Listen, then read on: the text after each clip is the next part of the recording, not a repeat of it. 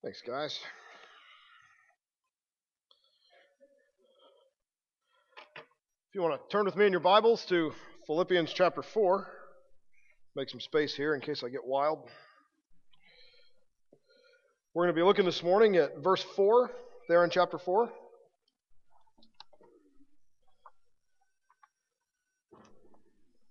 We're going to be spending uh, the next two weeks in verses 4 through 7. Uh, today we're just going to look at verse 4.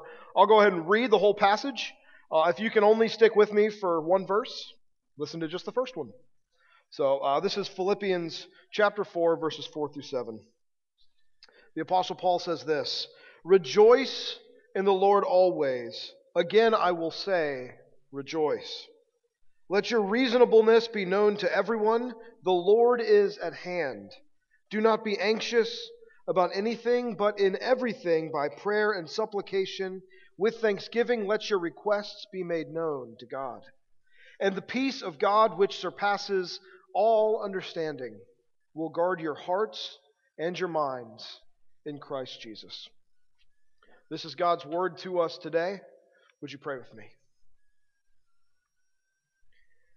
Our great God, we come to you this morning as a people who desperately need to hear a word from you. We pray this morning that you'll send the Holy Spirit to us, uh, that you'll open our minds and our eyes and our hearts, uh, that you'll help us to understand your truth, uh, that you'll make us more like Jesus. And Father, would you teach us to rejoice? We pray all these things in Christ's name. Amen.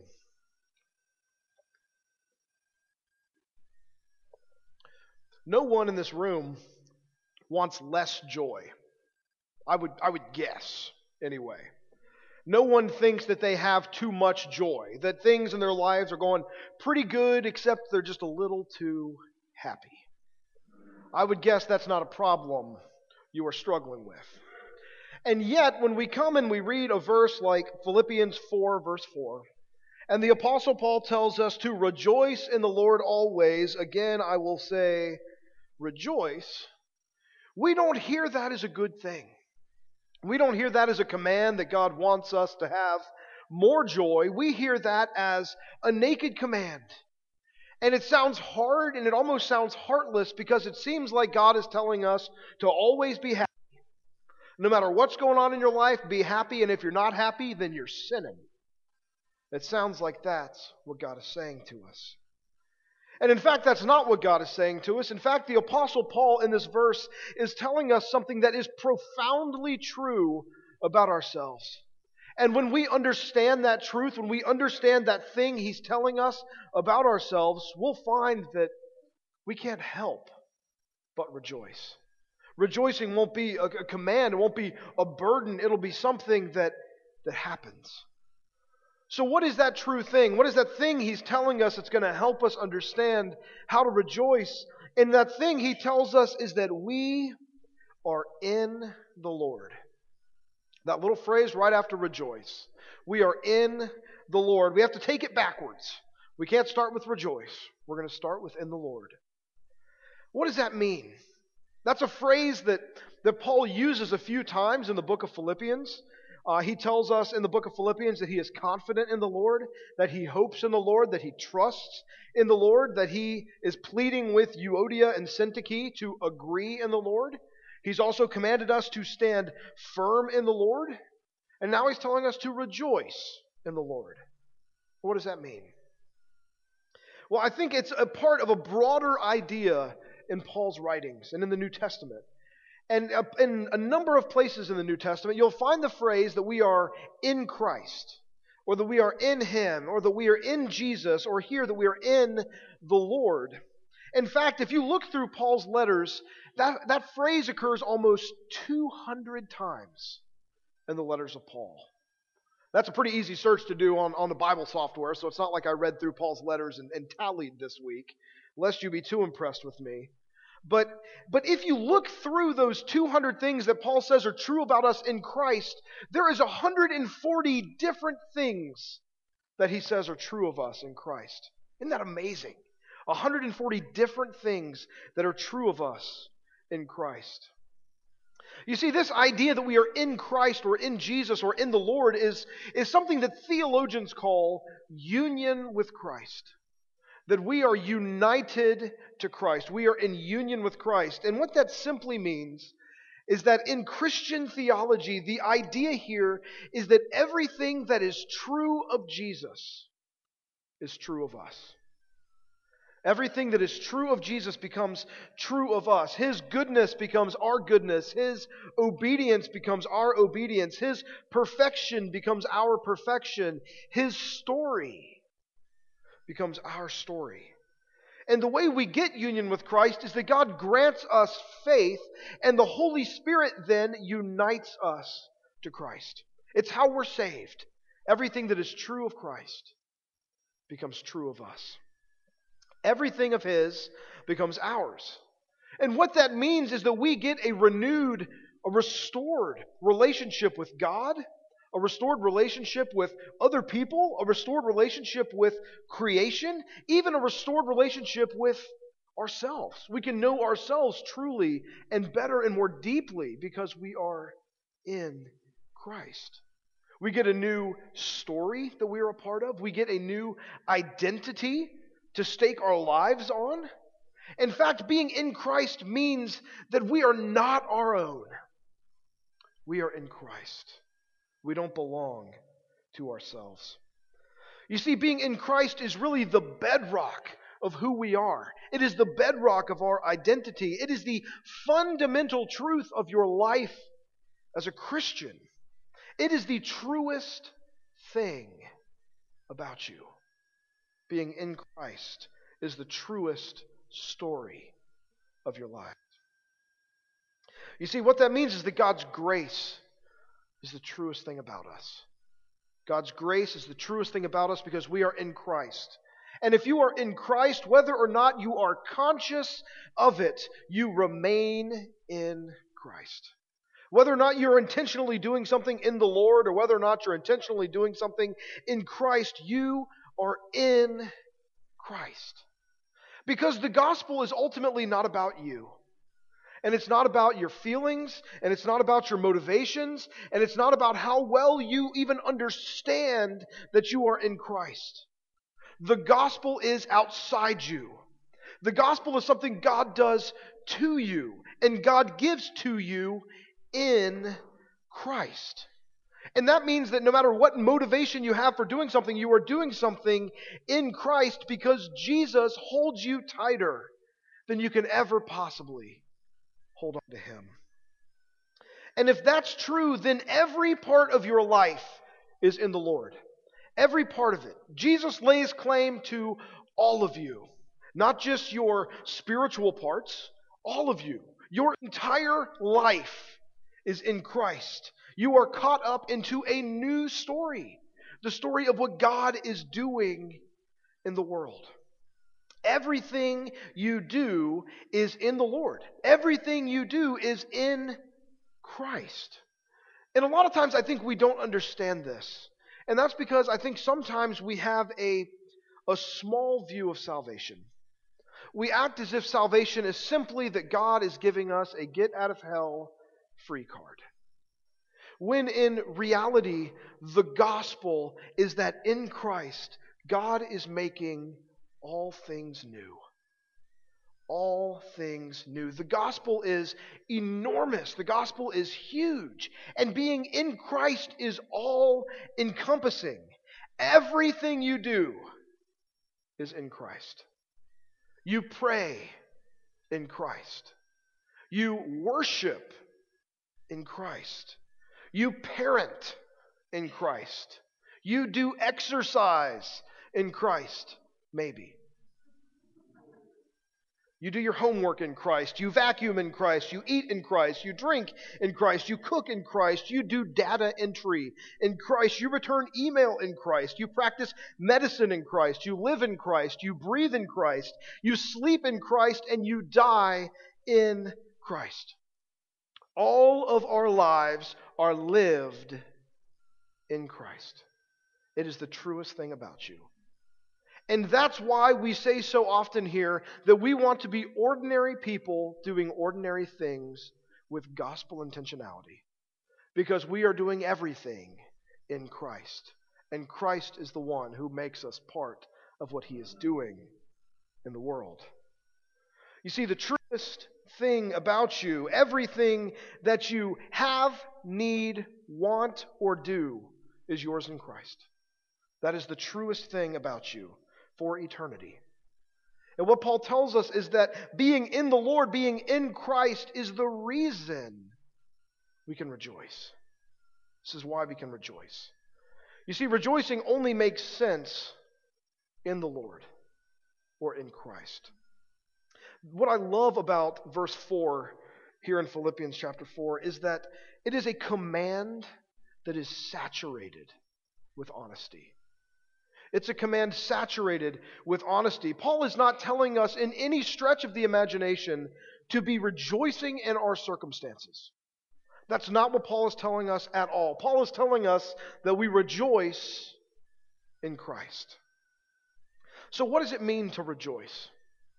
Does rejoicing mean that we have to be happy all the time? No, it does not. Rejoicing doesn't mean that we're happy all the time. It doesn't mean that we pretend that pain is pleasure and that everything is dandy all the time. We become the insufferable people who are always happy despite what's going on. No, I think rejoicing means that we live in light of what is most true about us. Rejoicing means that we live in light of what is most true about us, and that means that it is a process of understanding our experiences and understanding our circumstances in light of what Jesus has done. And recognizing that no matter where we are or what we do or what happens to us, we are in Christ. We are secure in Christ. In other words, we don't rejoice simply because we're happy we're not going to hell. No, we are rejoicing because there is something that is more true about us than our circumstances. We are rejoicing that there is something more true than our circumstances, whether our circumstances are good or whether our circumstances are bad. And there's an implicit temptation here that Paul is addressing, and that is the temptation to act as if our circumstances are the truest thing about us. You know, if, if maybe our circumstances are good, then we either think, hey, man, this is awesome. My life is great. I must be doing really well. Or maybe you're a cynical person and things are good right now and you're just walking around flinching because you know the other shoe is going to drop. That's what it looks like to live if you think your circumstances are the most true thing about you. If things are bad, maybe you're tempted towards despair or just being really cynical or even just trying to be stoic and just being like, well, I know God is not really going to do anything good for me. So I'm just going to kind of lay back and wait on the next bad thing. Maybe that's what you're thinking. But that's what it looks like to live as if your circumstances are the truest thing about you. The truth is that life this side of glory is a mixed bag. We get good and bad. We have moments of profound truth and beauty and goodness. And we have moments of just unbelievable pain and heartache and suffering. Rejoicing can happen in both sets of circumstances. It just looks different. When things are good, rejoicing looks a lot like praise. When things are good and you have those moments that we all get that are just moments of true delight and blessing and gratitude, praise is easy. Rejoicing is easy in those moments because it's, it's the way the world is supposed to be, right? It's, it's like what is true about us actually feels true. I had a moment like that earlier this week. I've been trying to uh, uh, run some, which sometimes goes well, sometimes does not. And I think it was Tuesday afternoon. I went with my kids, and they were going to ride their bikes, and I was going to go for a run. And we always walk to the end of the street and stretch. So I was walking, and they were riding their bikes on ahead of me, and it was 75 degrees. Uh, the sun was low in the sky, and it was kind of shining back through the trees, and the trees were kind of waving, and uh, it was just kind of light was flickering, and uh, it was breezy, and it was cool, and it was beautiful. And I saw my kids, and I just thought, man, I am so blessed. I'm so blessed. Like there's nothing but grace here. And it was just wonderful. It was beautiful. It was easy to rejoice in a moment like that. What, what is true about me felt true. But what do we do when things are hard? What do we do when things are painful, when we experience the brokenness of this world in a direct way, whether through pain or sickness or suffering or injustice or relational brokenness or even death? What does it look like for us to rejoice when that is happening to us? I think the biblical picture of rejoicing in those times is called lament. You see, I think lament is rejoicing in a minor key. Lament is rejoicing when you're sad. So, what is lament? Lament is a, a, biblical word, but it's the idea, it's the proper response of God's people when the world is not as it should be. Lamenting is asking the God who's in control of everything why things are the way they are. Lament is asking the God who's in control of everything where he is and why he seems to be asleep and why he hides his face. You see, that's the language that the Psalms uses. Lamenting is a profoundly biblical idea. You see, if you look through the book of Psalms, there are more psalms of lament than there are psalms of any other kind. More psalms of lament than psalms of confession, more psalms of lament than psalms of celebration, more psalms of lament than psalms of delight. Lament is the language of the Psalms.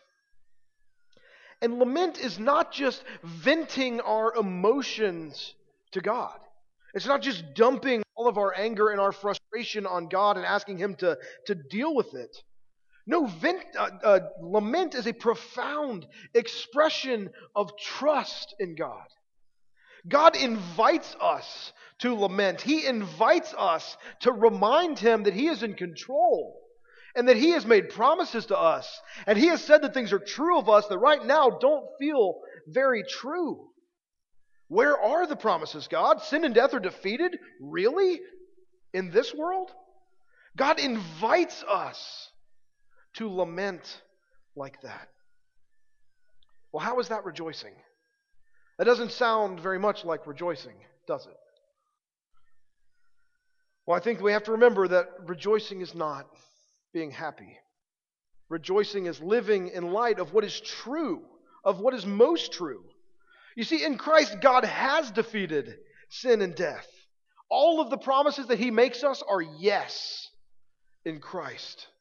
And that God holds us more tightly than we can ever hold Him. That is what is most true about us. And lament invites us to speak that to God.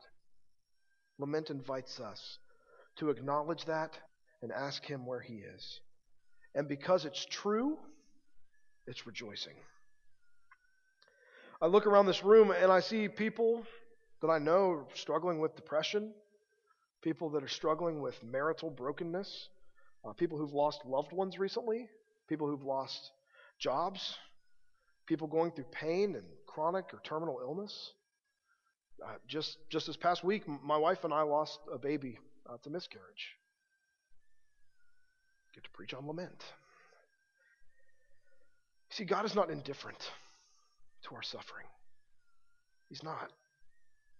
It's not heartless for him in verse 4 to ask us to rejoice in every situation. Because God is not telling us to be happy. He's not telling you to be happy. He's not telling you to pretend like your pain is pleasure. God is inviting you to hold Him to His word. He is inviting you to cry out and he is most importantly inviting you to realize that your pain is not the truest thing about you. Jesus is. One of my favorite theologians is a man named Todd Billings. And he's a young guy. Uh, I think he's in his early 40s now. Uh, he was diagnosed with a rare form of incurable cancer uh, at age 38. Two young kids, uh, he was at the height of his career. I mean, this is a guy whose, whose star was on the rise, and he's just befallen by this, this horrible tragedy. this painful and acute reminder of how broken the world is. And he recently, actually just a couple weeks ago, released a book where he is reflecting theologically on his diagnosis, on his prognosis, and what that means about the God that he loves. And I ran across this quote that I thought just fit and helped me. And he says this He says, In and through and by Jesus Christ, with whom Christians have been united by the Holy Spirit, we can praise, lament, petition, and discover that the story of our loss is not the only or most important story that encloses our lives. The story of our loss is not the only or the most important story that encloses our lives. He gets it. Our loss, our pain, our suffering is not the most important thing in our lives. It's not the truest thing about us. I love the title of his book. He entitled it Rejoicing in Lament. I thought it was a great title. You see, in both praise and lament, we are living in light of what is most true. That there is something that is more true than our pain and our pleasure, and that there is something that our deepest pain makes us long for, and our deepest and truest pleasure gives us a taste of.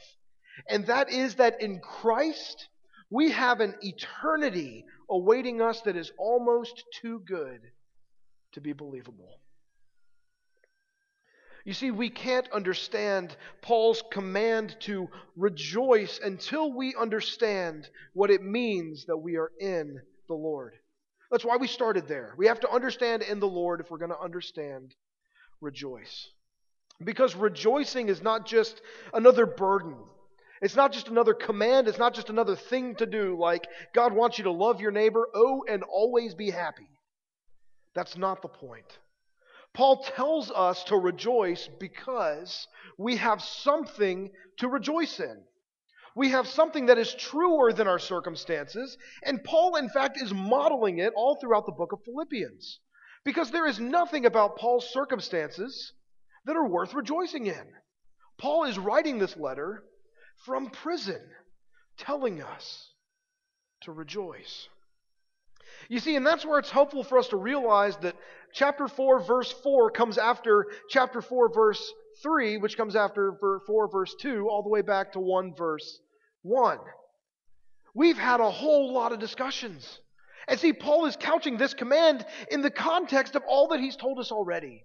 That God has begun a good work in us that he's going to see through to completion at the day of Christ. That we have a Savior who stepped out of heaven and took on the form of a servant and went to the cross and died for us and then was raised again in victory over sin and death.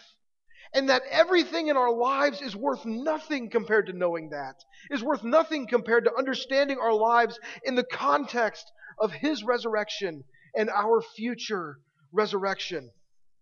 You see, all of that is ours, but it's only ours in Christ. And so we don't rejoice because things aren't that bad. We don't rejoice because we have to pretend that pain is pleasure. We rejoice because everything that is true of Christ is true of us. We rejoice that because in Christ, God rejoices over us. In Christ, God rejoices over us. And because we are rejoiced over, we can rejoice. But only because we are in Christ. Would you pray with me?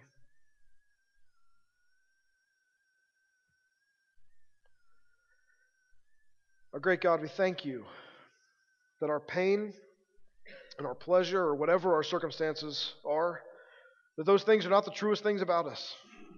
That the truest thing about us is that we are in Christ, and that we are rejoiced over, and we are loved, and we are held more tightly than we can ever hold to you. Father, would you help us to live like that's true? Would you help us to praise when times are good and to lament when times are bad and to be joyful in both? Help us to live in light of what is most true about us, that we are in Christ and we have a glorious eternity in front of us. Father, thank you that our pain is not the truest thing about us. In Christ's name, amen.